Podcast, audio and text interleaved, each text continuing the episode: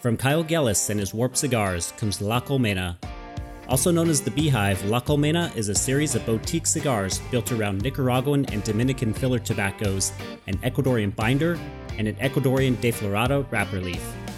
Assembled by a team of Cuban born masters at Miami's El Titan de Bronze factory, each La Colmena is made using traditional Cuban methods. The result of this commitment to the old ways offers up a nostalgic, medium bodied journey filled with wood, coffee, nuts, leather, pepper, and spice flavors, which are all capped off by a pleasing sweetness throughout. The limited edition La Colmena Reina, a 6 inch by 48 torpedo, is a top choice for connoisseurs.